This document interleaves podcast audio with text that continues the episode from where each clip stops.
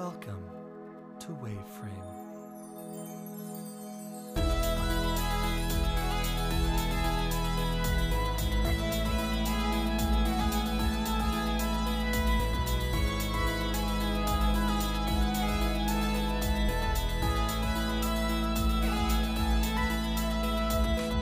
Welcome back, everybody, to another episode of the Waveframe Podcast. My name's Isaac. And my name is Luke. This is the podcast where we talk about uh, movies and music and sometimes some books, uh, especially if they influence the movies or music, mostly movies. Uh, before you go any further, uh, please check us out on Instagram where we are at Waveframe Pod.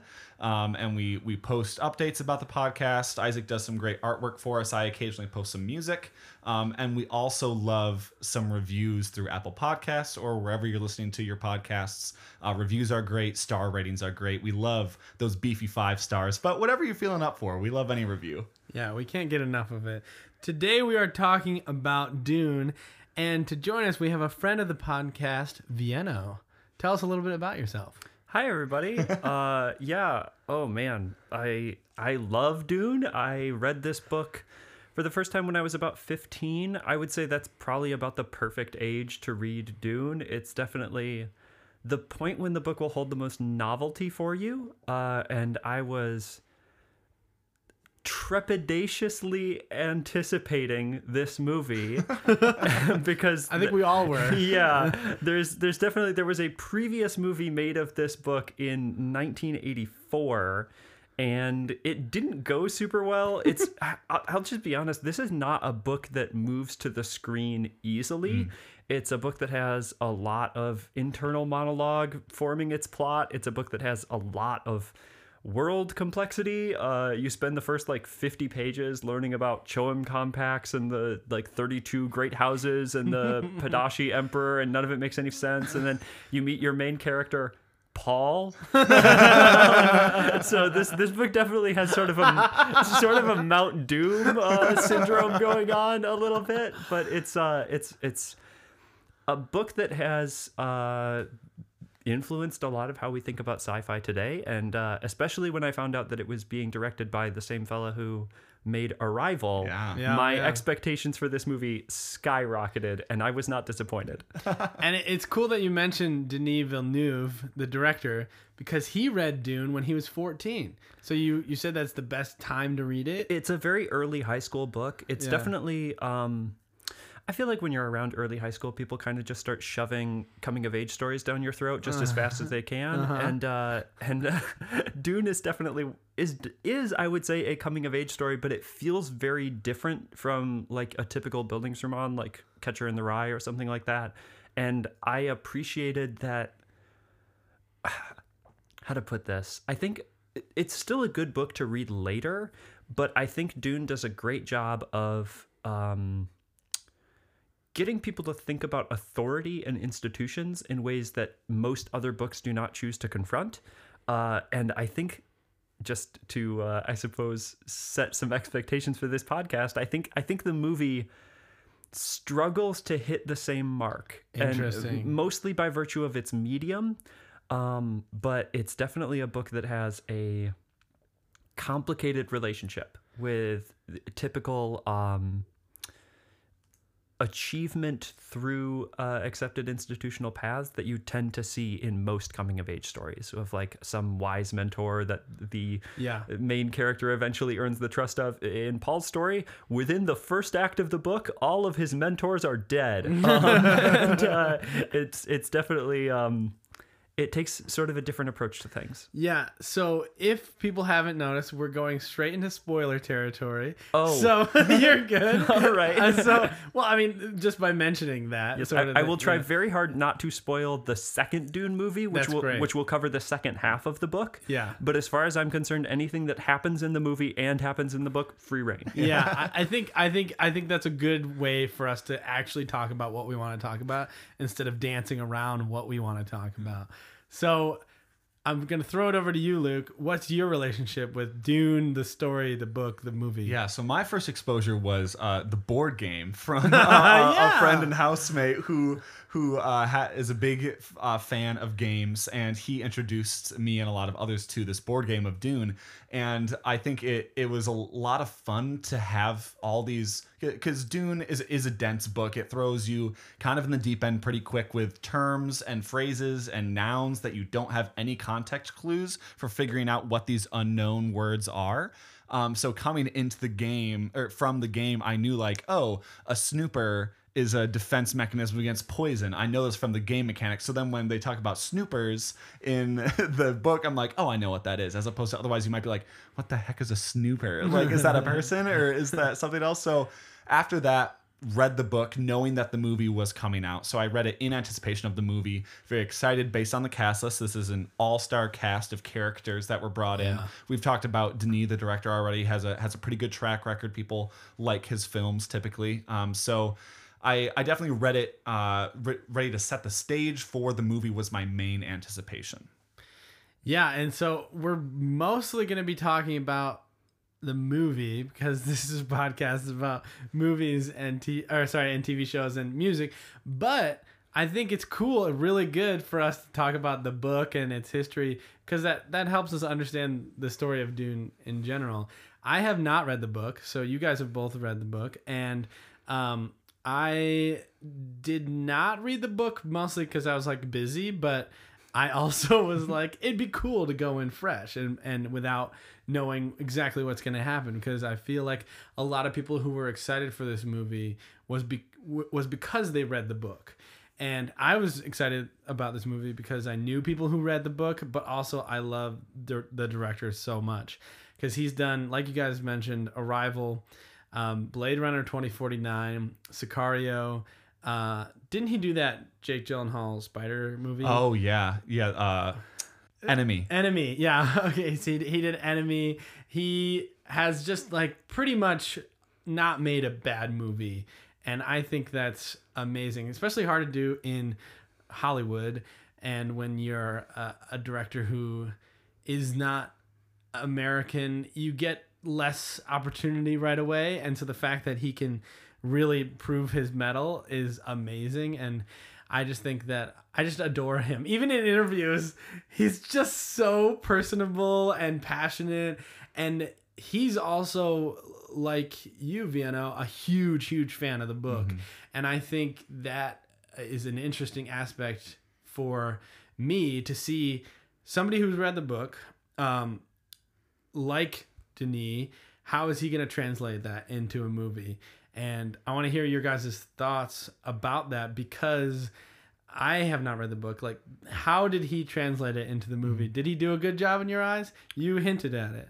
Yeah, I would say that, um, and I have not, I will admit, watched any interviews with Villeneuve, but I imagine that his relationship with the book is probably somewhat similar to mine, based on some of the things he chooses to skip.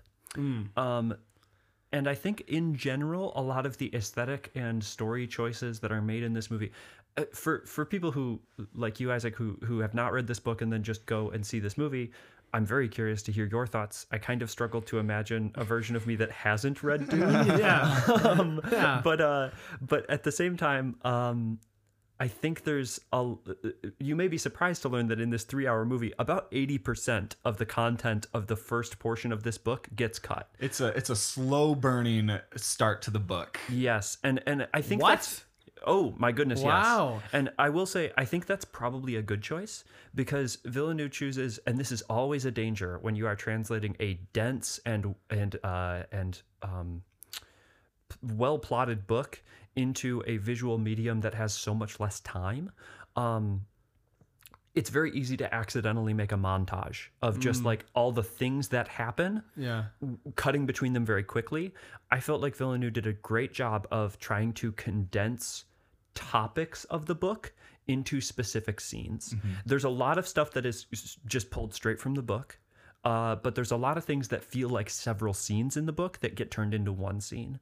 Um, I also think uh, how to put this some of the lore around the Bene Gesserit definitely gets spent a, a lot less time spent on it. And I think uh in also some of the um the storytelling around the Harkonnens gets cut for for reasons of I think it's a weak point in the book uh and we might get more into that later about how, why Frank Herbert chose to tell the story in a certain way and and why that limited some of the things that he was able to do with this book um, but also I think it adapts the story for a modern audience better.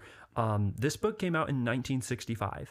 uh, That is over half a century ago, and into a climate that was very, very different from ours. Uh, we talked a little bit before, Luke and I, um, of just. Uh, of course, Star Wars: A New Hope doesn't come out until 1977. Yeah. So this movie, I think, is doing a lot of work to not look like Star Wars. But the truth of the matter is, Star Wars looks like Dune.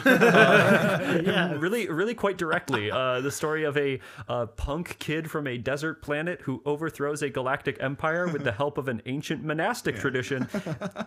It's really pretty one to one. Um, and uh, of course, Star Wars has since grown into something that is very, very different from Dune. Yeah. But that that initial first movie, which at the time it was being made, was thought to be all the Star Wars there was ever going to Yeah. be. Yep. Is is a very similar story to Dune, and I would almost argue it was Lucas's attempt to make a movie that was like Dune. But it's very hard to make a movie of Dune as it is in this book because it's such a uh, thought-focused book, and I think I think Villeneuve did a great job of making the story a little bit less. Um, literary and a little bit less uh, politically complicated in favor of making it much more emotional. Uh, the um, the characters in Dune do not often emote uh, terribly strongly.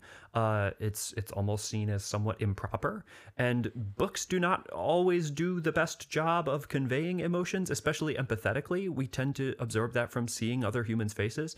I was very surprised at just how lethal Timothée Chalamet's performance in this movie is. I I came in with a lot of expectations for some of the actors. Uh, some of them I knew would just be pretty perfect for their roles. Javier Bardem, of course, as Stilgar. After seeing yeah. after, after, see- after seeing No Country for Old Men, I knew he would do a great job Yes. with that role. Perfect. Yes. Perfect. Jason Momoa is, as a person, about as close to Duncan Idaho as you can get.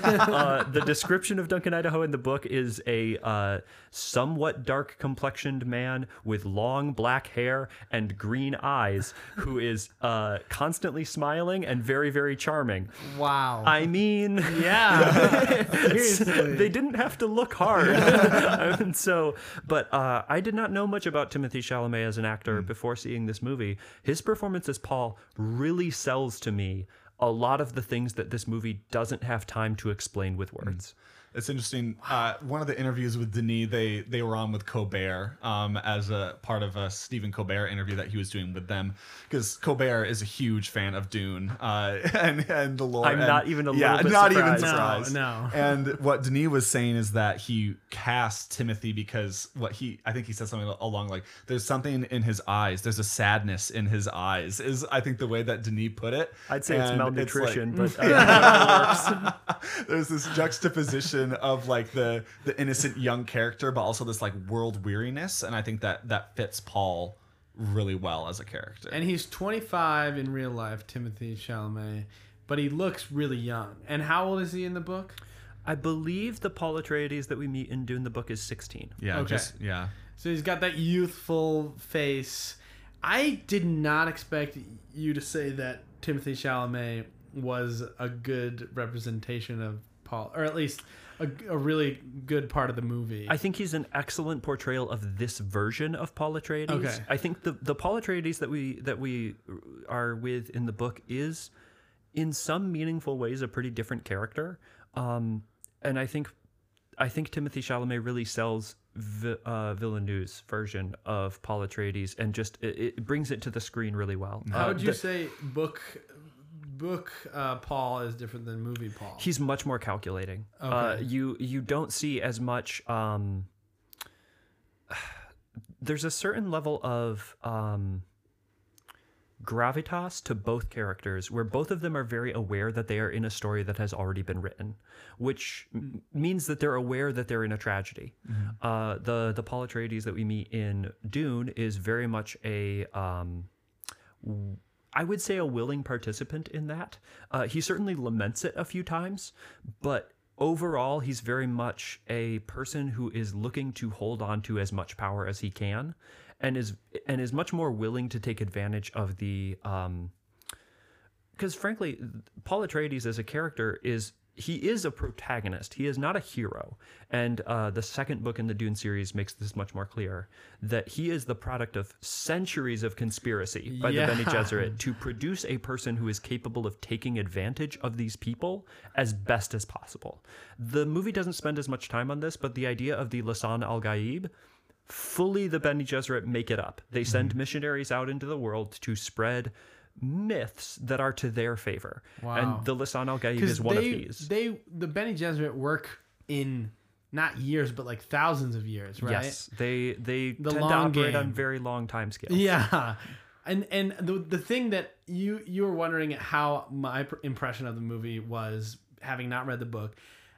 The thing that really spoke to me was even if it wasn't plain in the dialogue or in the exposition, it was plain in the set design and the way characters held themselves and the the way they interacted with each other like when um anybody approaches the Duke Leto or Leto, um, Oscar Isaac, whenever anybody approaches Another them- great casting choice. Yes, seriously. Um, they all jump to uh, defend him and like put their sword up against the approaching person's neck, and you can just feel the weight in history in so many of the choices that the cast and crew made, and so for me, I felt like the history, for example, the Bene Gesserit or that person who made his him put his hand in his box, the box. Yes, Reverend she's Mother. she's the Reverend Mother Okay. of the Bene Gesserit. Like- she is truth sayer to the Emperor, basically like the Bene Gesserit Pope. yeah, I was gonna say well, she's the Pope. well, she was menacing, and you can feel that weight behind what she says in the theater, especially. Yeah, that's not a grandma who's going to make you any cookies. no, no, no, exactly. So even if I don't get all the lore because I haven't read the book, I feel like I feel it. It's like shaking in my bones somewhere. That was definitely something I felt like Villeneuve just nailed with uh and I did want to like almost just quick shout out to um the costume designers for this my movie. So. Uh, Jacqueline West and Bob Morgan. They've worked on a few different films, but I wrote their names down before this podcast because I Thank felt like for doing that. an enormous portion of the work of like explaining to the audience what this world is like comes from that costume design. Uh, Mm. Yeah. There's a lot of things that just aren't mentioned in the book. Frankly, the book is not a terribly visual novel, okay. but the movie And that's just hard for a lot of people, including me. I'll say. yes, because it's very difficult to understand the scale of everything they're talking about. Like uh, you get the sense that the ships are big, but what does big mean? Yeah, yeah, right. yeah. And then in, in the movie, you see these like enormous, like Massive. planet-sized, like It's insane. yeah, absolutely. and the movie doesn't always explain everything in a way you're talking about like the book. Like when i was watching the movie they were like somebody was whispering like the spice. And i got it's like kind of like low grade lsd maybe. Uh, it's like it's it's like a hallucinogenic or something. The book definitely spends a lot more time on what specifically Okay. it is. and then is it like a space portal? Because you see a big big uh, cylinder that ships are going through and they say only because of the spice can we travel across space So it, it's something of a um, it is a psychoactive drug. okay For specifically sensitive individuals like Paul, it does oh, allow so like the force it, it does allow for um, visions. okay Right. yeah There are Paul is a very unique person in the Dune um, sort of mythos. the Duneverse. but he's not alone. Uh, there are other people that are also uh, very capable of um, using the spice to have visions or to enhance their mental capabilities. Many of these become navigators for the Space Guild. Uh, so, and this I totally understand why the movie didn't go into it, but like, But we are right now. but it's it's very difficult to understand the world of Dune without understanding what happened before it. Before Dune takes place, there was a um, technological progression that's very similar to what to what we have on Earth, right? Of of uh, a continuous investment in computing power. Eventually, this produced thinking machines, artificial intelligence, that was much more capable than humans and eventually went to war with them. Humans barely survive this centuries long conflict and make creating thinking machines extremely illegal. Um, and so instead, humans invest in creating more and more specific individuals. So there are no machines that are capable of thinking hard enough to. Um, to sort of like divest the best path for these star cruisers to travel at faster than light speeds through Yeah. the universe. So they have people do it. But people can't do it without things like the spice, right? And they quickly become physically dependent on it, which is why it's so valuable in this world. Um, again, getting into some of the silly philosophical ideas that get stirred into Dune a little bit. Um, Frank Herbert was a pretty devout follower of like Joseph Campbell's theories about storytelling with the hero's journey. That's Hero a thousand that's faces. he that's very present in the story. He does depart from it a little bit. He was also an, a, a uh, very um, serious follower of Jungian psychology. Uh, and so there are some very silly ideas about gender in his book that are um, frankly just incompatible with some pretty obvious facts. Like I, I don't r- recall specifically if guild navigators are said to only be men, but the Bene Gesserit are definitely only ever women, and their powers definitely come dangerously close to just like feminine wiles, which is a little uncomfortable at times, and and definitely pulled me out of the book. Um, so there's a few things like that that are. Uh, it's definitely a book that indulges a great deal in aesthetic morality, um, of just like that things are bad because they look bad. Oh, Um, yeah. So while while like the, the, Harkonnen king. Yes, while while the Baron Harkonnen is definitely a character who does a lot of bad things, that's not what Frank Herbert leads with. He definitely leads with this guy looks gross. Be fat. well, a- a- and the book goes much more grotesque than Yeah, the movie. yeah. I very much appreciated that Villeneuve understated this. He's very cartoonish in the books in a lot of ways. His name is Vladimir, for God's sakes. in 1960s America, Frank Herbert kind of just looked around at everything that he thought his audience would not like and just threw it at a wall and, and called it the Baron Harkonnen. Oh my gosh. Um, so, yeah, there's. It's a, it's a good thing we pointed out this 1965 novel is being adapted right now in 2021. Well, but That's at the same time, I. I don't want to write a like a forgiveness check for Frank Herbert. He was definitely writing at the same time as contemporaries whose work does not need to be interpreted quite as critically. Um, so there's definitely some aspect of this where like I do say that it's a very good book to read when you're early in high school. I think it's also a very good book to read early in high school, keeping in mind that it's not necessarily written by somebody to whom all fundamental truth has been revealed, just like any other book. Yeah. Um, and so I, I I have had friends who have read this book that because I've recommended it to them that weren't as into the world building, weren't as into the complicated political plot, and because they didn't enjoy the good things about the book as much, they didn't like it. And I think that's a fair opinion to have, and it makes sense to me why Villeneuve is kind of cutting a lot of that out of his movie. Um, I think it's frankly just a good choice. Great. so That's awesome. yeah. we were talking with some people uh, i think coming out of uh, out of the movie that isaac and i we, we were at the theater together and um, we were speaking to like the influence of dune and we've talked a little bit on you know like star wars. We see a lot of parallels but um, something that you know dune did a lot of and what you've talked about vienna was it and it's less about the technology or necessarily it's less about the specific like functions of different uh, pieces of like the future of technology and that's what science fiction is and we were talking about that uh, before we got on the mic here but um, dune focuses a lot on how humans are interacting in the future and how we progress as a as a human race.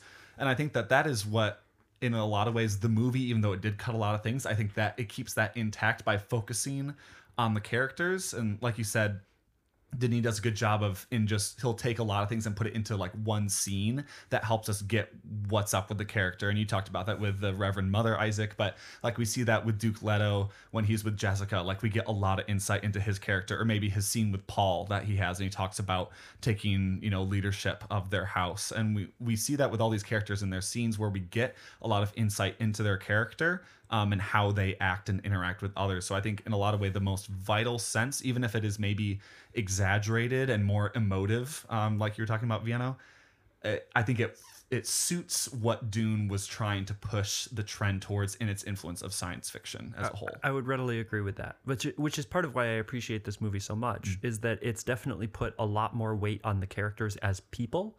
Um, I think definitely f- for readers of the book, the one that will be the most glaring is probably Thufir Hawat the Mentat.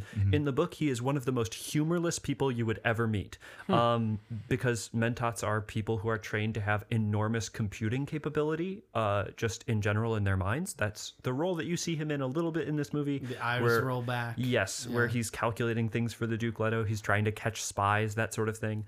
Um, but he's definitely, and I, I, I don't have the actor's name written down, but he does a great job of this, of of playing this character in a way that I think is believable. But he is kind of funny in the movie, Yeah. and uh, and I think they are trying to avoid the sort of like um, Vulcan comparison. Okay. Though I will throw out there once again, the original series of Star Trek did not air until a full year after this book was released. Roddenberry. Been reading some Frank Herbert. I will say, I think Star Trek is influenced much less directly by Dune. I think they're probably pulling from the same source material rather than George Lucas's clear influence by this book.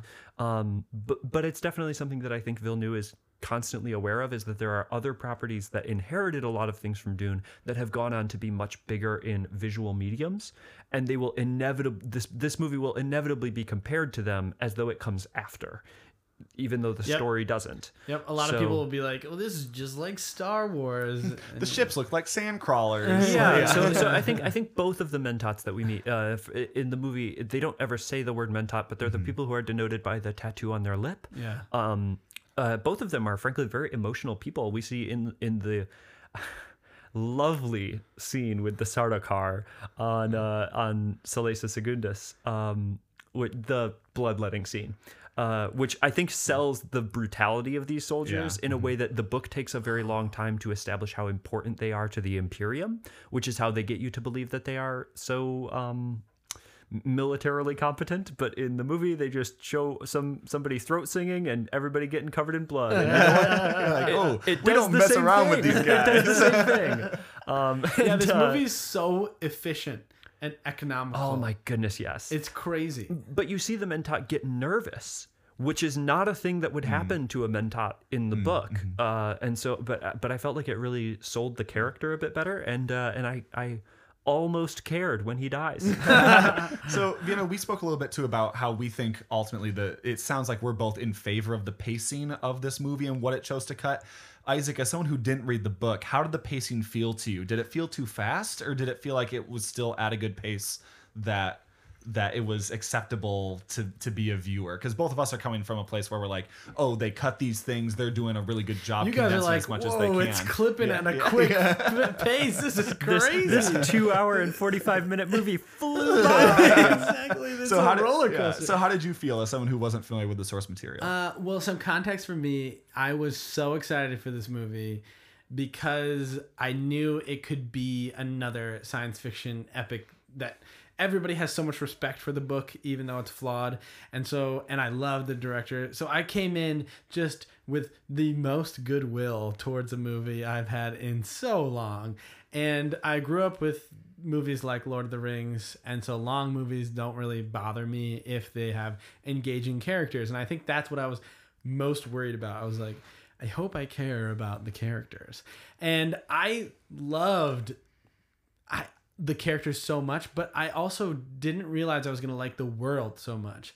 I was like, okay, what is what is uh you know going on with the Atreides and and and now they are going over to Arrakis and um all these things that like I cared about further than the characters. I cared about well, like sandworms. How do they go so fast? And like you know, like the spice. Like why do you need a big sand crawler looking thing? You know, why can't you?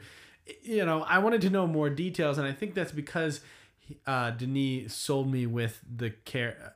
I wanted to know more about the worlds because Denis sold me with the characters, um, which was awesome. And I, I, I felt like I really loved the exterior and interior of the world. And uh, it felt just like a world I can dive into, and I actually really liked the pace. I, the only thing that I knew, I knew going in, it was going to feel like half a movie in a way because it's half a book, and that's the only thing where I was like steeling myself. I was preparing myself for the ending, and it was less um, anticlimactic than I thought, only because it holds so much promise for the next one. I feel like this one is like priming you, building context, and like really setting up the world for you to care about it. And I feel like the sucker punch will be in the second one, where the Fremen will be up in the forefront. Paul will not just pr- be preparing for things; he'll be such an active protagonist and doing things. And so I love it. I went and I watched Jodorowsky's Dune, which is a documentary about um, Jodorowsky. He is a director, one of the most like avant-garde directors, and he was going to, and that's putting it lightly, like weird, weird movies, like seriously. And so there's this documentary about how he was tasked to make the movie Dune in the 70s. And he was pretty much given free rein, too much free rein, and he got people on board to do the movie like Mick Jagger and uh, um, Salvador Ali. Wait, who's the guy who makes floppy clocks? That guy. Salvador Dali. Dali, yes. I, I thought I said Ali, my bad. Um, but like he was gonna play a character um, and he wanted Jodorowsky wanted his son to play Paul, and he had him like learn a bunch of martial arts, and uh, he had he had um, Orson Welles playing um, yeah What? What? yeah yeah what What? yeah seriously seriously he had Orson Welles playing Baron Har- Harkonnen. And, and the way he got him to play it was by saying, "Hey, I know you love this restaurant, like this Italian restaurant where you get to drink as much wine as you want. Well, I'll have the chef come and cater you food every day." so he went he went massively over budget, and the Hollywood people he was like, "I want to make this like four, five, nine hours, twelve hours long," and the Hollywood people were like, no we we can't do that and there's a bunch of people getting interviewed saying like um what if this had come out before star wars you know and stuff like that. And it's an amazing documentary. You got to watch it. But all that to say i am here for dune. I'm going to read the book after i'm done with the the way of kings. And um i want to everything to do with dune because i feel like it's a new similar only in the fact to similar to Lord of the Rings only because it's just a, a huge world that you can explore.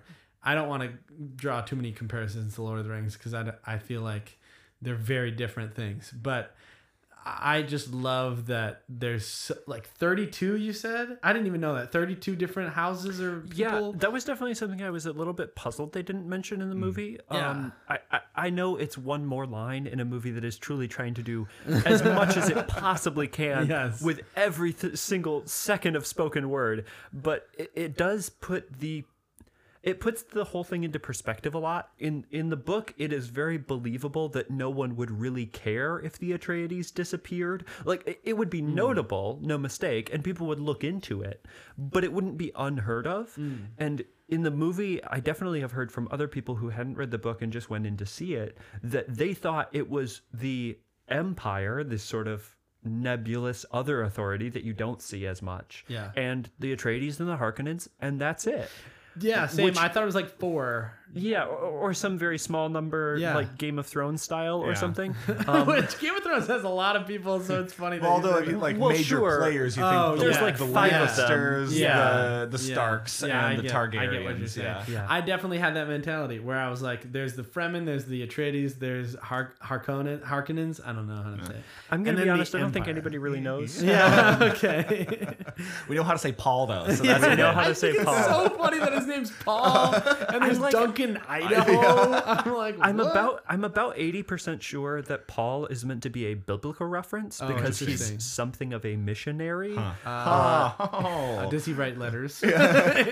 I'm sure he does. Uh, it's fun to imagine. Yes. Um, but uh, but definitely, I think Duncan Idaho is in the book and has that name with the intention of implying that uh, and there's a few other things that are in the book that are like this as well. That once upon a time in this world, our Earth did exist, Yes, I'd love that. but it's so long ago that So long none of the ago. words have retained their meaning. Mm-hmm. Like uh, at, at one point, you see uh, Gurney Halleck paging through a book when they're about to step off onto Arrakis for the first time. Uh, and I don't know if it's meant to be this way, but at, on the on the trip over, Paul is reading a um, what's it called? It's a like um summarized Chinese Christian Bible or something like that. And it's clearly meant to imply that there are some languages that have survived, changed albeit, but survived. And then there's this book that is that has the name Bible, but all the descriptions of it are completely different. So it, it's definitely meant to imply that some of these myths, and I think this is also um, Frank Herbert trying to make sure that the concept of the collective unconscious doesn't vanish from his work because a lot of what the Bene Gesserit do is manipulating it. Uh, that that a lot of the metaphors and stories that are important to us in our world by the prevalence of the Abrahamic religions and that sort of thing still hold some power this far-flung future in which Paul lives. So the idea of like messiahs and Lisan al Gaib and that sort of thing is not without context. Um, but there's definitely a lot of things in the book that are meant to imply that uh, our world existed, but nobody really remembers it. That was one of the most fascinating things for me. I was like, oh, this is similar to Star Trek that it's in our world technically, but it's in the far flung future, even more than Star Trek. And I got that through talking to people afterward, but I got an inkling of that through like the bull imagery in the movie. Yeah, and the fact that Dr. Yue just simply speaks Mandarin is is also something of an implication that Yeah. there's that some of these ideas, these things that are present in our world, still hold power. That's so cool. I think Frank Herbert is such a creative mind with so many of these ideas. The world building is is pretty much second to none. I think Dune definitely is kind of a masterclass in that, and and in that sense, I kind of understand why you you're drawn to comparisons with Lord of the Rings because I think those are both properties that lean very heavily on their world Yeah. and have characters that are good, but kind of like tangentially. As not its main course. yeah and so um and just speaking of great characters that really sell this movie uh i think probably the best book to screen adaptation of a character in this movie is probably dr liet kynes uh now of Wait, course really? I, I would say I heard so somebody online say that they were not happy with well, this. that doesn't entirely surprise me. They did change Dr. Liet Kynes' gender in this movie, Okay. uh, which I think was a great choice. It's there's some characters for whom it's important, like the Duke Leto Atreides would probably be a little different if they just switched his gender on us all Wait, of a sudden. is. Dr. Liet Kynes the woman who's about to like she has those hooks out? Yes, she is the Oh, imperial. The movie calls her an imperial ecologist. Okay. The book calls him an imperial planetologist. Uh, I'm gonna switch pronouns based on which Yeah. which one I'm referring Yeah. to, uh, because that's how they are depicted in the various forms of I art. thought you were talking about the doctor who like checks on Paul. no, that is Dr. Yue. uh, yeah. They both have uh, doctorate degrees, Very different. different things. um, but uh, but I would say the closest thing that Dune the book has to a cognizant moral voice is Dr. Liet Kynes. I would agree, Uh, Early on in the book, he's definitely the one that you see kind of playing both sides and being like, it is wrong of you to be here and harvesting this spice in ways that damage this planet for the people that live here. That is not an opinion you ever see from an Atreides until Paul goes to the Fremen, and even then, he's kind of wishy-washy about it. um, and I don't think this book or this movie can really escape that it's a white savior narrative. But definitely, I think the book undercuts it a little more and makes it clear that Paul is not a good influence on these people, but also that Paul can't really avoid the things that that Liet Kynes has already done. Um, Liet Kynes has has told the people of this world that this world can be made new, can be made into a paradise, and he's telling the truth. Uh, you see that uh, her little garden in Yes, the movie yes. is definitely a reference to this. That there is water on Arrakis, and Mm-hmm. if it's used properly, this place would be fine. Um, and so there's definitely Is it correct in saying that people tried to make the planet worse because then the spice would be in the sand? I don't know if it was necessarily an active process. We don't know much about the Harkonnen uh, rule uh, in the book or in the movie, but I wouldn't shoot past the possibility. Hmm. It's definitely They never, definitely gave it- up on trying to make it for the sure. forested paradise. for sure.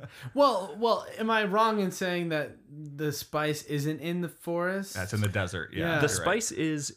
so it's in their best interest to I'm trying to be careful of spoilers. I'm, Oh, for, I'm forgetting what's in the movie and You're what good. isn't. You're um, good. Oh, well, it's in the desert. Yeah. Yes, oh. it's in the desert. it's yes. found in the desert. cool. Uh, But- I think a performance that is is really good. You spoke to the adaptation for for Kynes, um, and that was great to ha- to have another female character in. And uh, like you said, I think that's it's an appropriate character that you can get away with that gender switch. And, and I think I would speak for the majority of Dune readers by saying that he's definitely my favorite character in the book, and uh, and I felt like she was my favorite character in the movie. Um, definitely doesn't get as much like playtime in the movie as he gets in the book, but it's but that's I think just the limits of the medium.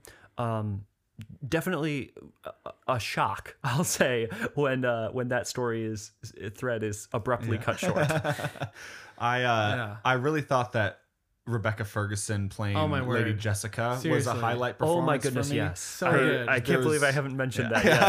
I, I realized that too. I was like, we're Yeah. talking about characters. I'm like, oh my gosh. I, I think all of us were like, when are we going to talk about Rebecca Ferguson? like, I, so her, Jessica, her character is, you know, she's one of the Be- Bene Gesserit, but also she has, uh, you know, this a little bit of a defiant streak for personal interest, despite her conditioning and the order that she was brought up in. And there's a certain subtlety about her, and that I think Rebecca Ferguson, as an actress, brings so well to the table. And you see hints of emotions on her face, and you get what she's going at, but it's not overdrawn. It's one of the characters that they don't just tell you what they're thinking, but yet you know exactly what she's thinking and how she's feeling. And that's, I Yeah. think, a, a credit to her performance. I think the first moment in watching this movie when I realized just how great it was going to be was the scene where she is outside the room while Paul is being tested. Mm, that scene is not in the book, not even a little. Oh. From her vantage, From from her, vantage view, point, yeah. Mm-hmm. certainly not at all. We don't really even get we get the implication in the book that it, it's like part of her decision, like like she very much approves of it. Um, obviously, that's not the interpretation that we are presented in the movie, and I think it's far more realistic. I, think she she she brought him to her though, right? yes, But uh, she's so under sad duress. about it. Okay, yeah, interesting. It, it, it would be an extremely foolish decision to refuse the Reverend Mother anything Okay. while she is in their house. um, So she didn't ask for it necessarily in the movie. Okay. I that was a little muddled for me. I was I knew she was conflicted, very conflicted, but I didn't know exactly like why or how. and I think that was the first moment where I realized that Villeneuve was bringing a new perspective to the story that it really, really needed. Hmm. Where it was like I had I had read that scene in the book, but I had never really thought about, well, yeah, at some point Lady Jessica steps out of the room and does not know if she will go back in to see her son alive or not. That's not a light-hearted scene. It- it's tense in the book, sure, but you kind of get the narrative weight behind it. Like Paul's not going to die. Come on. Come on. well, with all the characters going off, wouldn't put it past. We're 30 pages in.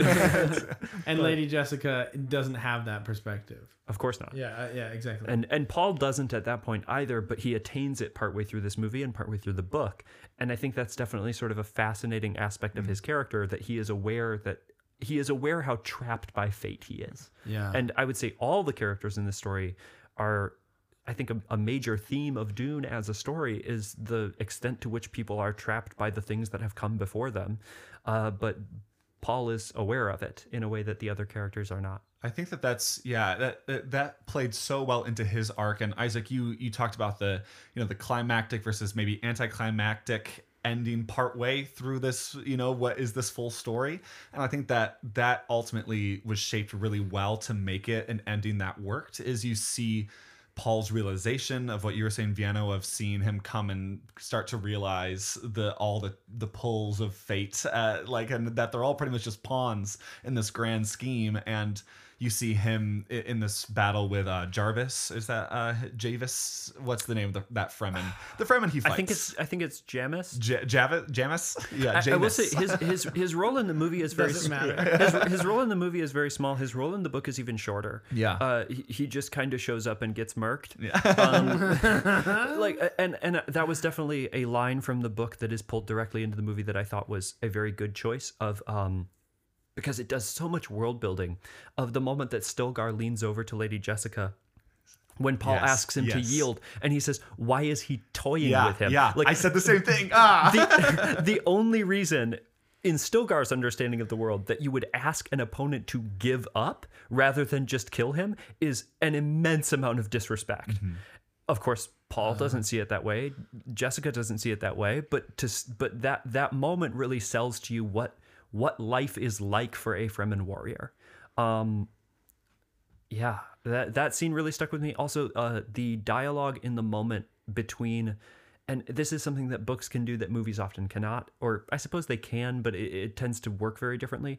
Um, books can stretch out narrative space and time really, really well. The moment between Stilgar's spit hitting the table and everybody actually putting their swords away is like three paragraphs in the book in the movie it's a few seconds but it's still that scene is almost word for word mm. of of the like of when S- Stilgar's response to all of this like pageantry and ceremony around him is to spit at the duke and and of course everybody freaks out and then Duncan Idaho has to break in and be like we thank you for the gift of water from your body. Yeah. in the spirit it was given. And everybody's like what hellhole have we found ourselves on? That that not only is this world obsessed with water, we anticipated that it's obsessed with moisture, which is a subtle difference but an important one. So yeah, you see Paul's arc in that fight, and he does he kills someone for the first time, and Jessica, you know, says he hasn't killed somebody, but yet he makes that choice, and ultimately, like he, you can tell he doesn't necessarily look for that and jump right into that, but also you see, I think, an important note for his character is a statement that he is then willing to kill him and do what it takes. And Isaac, you said how you're looking forward to the future, and you anticipate, you know. Now we're getting the Fremen, and you know he's gonna go Front with and them, center. and I think that that's where this was a really effective transitional point for this movie to end. Is it is going to be a shift in world perspective now, and the Fremen are much more a significant part of the second movie that we're going to see. And I think that shift of perspective as Paul starts to shift his mindset and adapt to this world that he is in makes for a really effective, I think, climax and promise of what's to come. Fantastic. And we've heard Denis Villeneuve say, like, I want to make the trilogy, like with the Messiah book. That's the second book in the Dune series. Yes, I think it lends some very worthwhile context to the story in general. I'd be a little surprised if they managed to make a movie of it. Um, but at the same time, I think it's definitely Frank Herbert's way of undercutting a lot of the response to Dune that he saw. That because the book is subtly written from a very Atreides perspective, uh, while the book is not written in first person, it is relatively written in third person, limited to Paul's mind, and you tend to see things from his perspective. So he seems very heroic. Uh, Dune Messiah, I mean, again, avoiding spoilers, but it definitely paints him as a much less benevolent leader. And you kind of get a sense a bit more just the extent to which he is willing to buy mm-hmm. into the myths that surround him in order to gain and retain his power. That's something I think that the the vision scene when he's in the tent with Jessica, and you can tell that the vision of these potential futures where he becomes this leader and there's this holy war. You can tell that he's he's frightened by that as a character. I, and I, I will say, when, sorry, when when talking about Timothée Chalamet's lethal performance, that is the scene that I am talking about. and and I, I will say the shot of him and Chani standing and like they've got other people around them, but they're standing there and they've both got the blue eyes. That is a scary shot when and you grasp like the terror of what Paul might be capable of if he leans into some of these natures, and that that I think was such an effective scene at just going like. Oh boy! like there are some big things that might happen here. I was joking with a friend of mine after watching the movie that, like, of course, his response to this is justifiably terror. But I, I thought it would be kind of funny to just be like, "Dude, you marry Zendaya." I was like, "But I start a holy war that kills Bill. You marry Zendaya." Oh, that's a win. There was that one reviewer who was like, "Yeah, Paul's very uh, relatable to me. I also dream of Zendaya." oh dear. I, I it, it does chafe at me a little bit that Chani's role in this this first part of the story is so small. And I'm very excited to see more. Her Yes. character is is definitely very complicated in the book. I think I, I'm very excited to see how Villeneuve and the screenwriters and this whole team bring that to light. But definitely, just the little teaser that we got at the end was was definitely enough. I think this is I think Zendaya is a fantastic choice for this role, and I think it's going to be uh, a very good sequel two years from now. Yeah. I know. Oh my gosh. Just just I'm enough just time for be- Isaac to read the book. Yeah, exactly. yeah, exactly. I'll rewatch the movie Oh my a lot goodness. and read the book a lot. Well, it'll, it'll give you time to do, I think, the classic Dune progression of like, yeah, I'm gonna read it, and then you get ten pages and you're like, eh.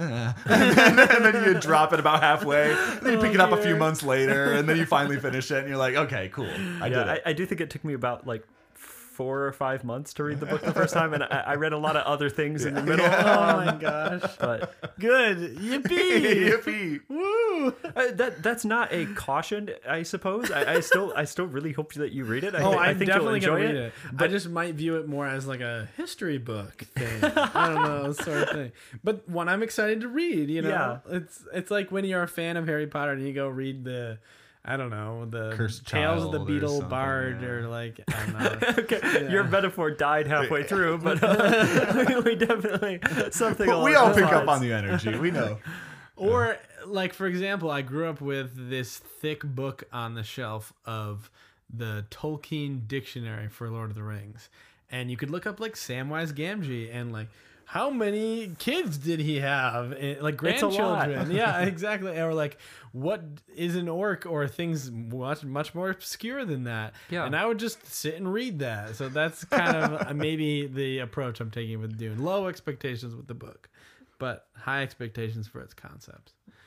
So, anything you guys would want to say before we wrap it up? Gosh, there is so much to say so about much, this movie. so much. Uh, we'll we'll we'll have you back for Dune Part Two. all right, Two years from now. yes, so I'll see you in 2023. and it sounds i mean it's nice it sounds like we're all in consensus that we all regard this movie very favorably Yes. Yes. and we are pleased with how it happened and we are all amped for part Totally. two That's- and that's a great thing That's that's definitely my take. I would say I think it is very clear that Villeneuve made this movie for people who had read the book. Mm. It's definitely a movie that is fun and good to watch for people who haven't. I I would not say that there's anybody who like should avoid this movie for any reason besides not being into the premise or anything like that. Mm-hmm. But but if you if you can read the book and then watch the movie please read the book with a critical eye. But in general i think this is this is a an excellent story that i think will will help you understand both other sci-fi and perhaps more than that so Vienna, you brought some great context for, I mean, both Isaac, who hasn't read the book, for me, who has read the book.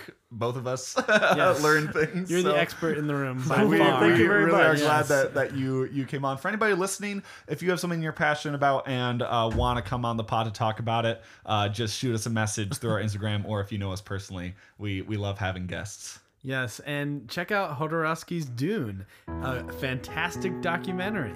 You should watch it. It's amazing. so, yes. All right. Well, we'll see you in two years, everybody. Yeah. Take Thanks- a good nap. Thanks for Which we did. listening, everybody.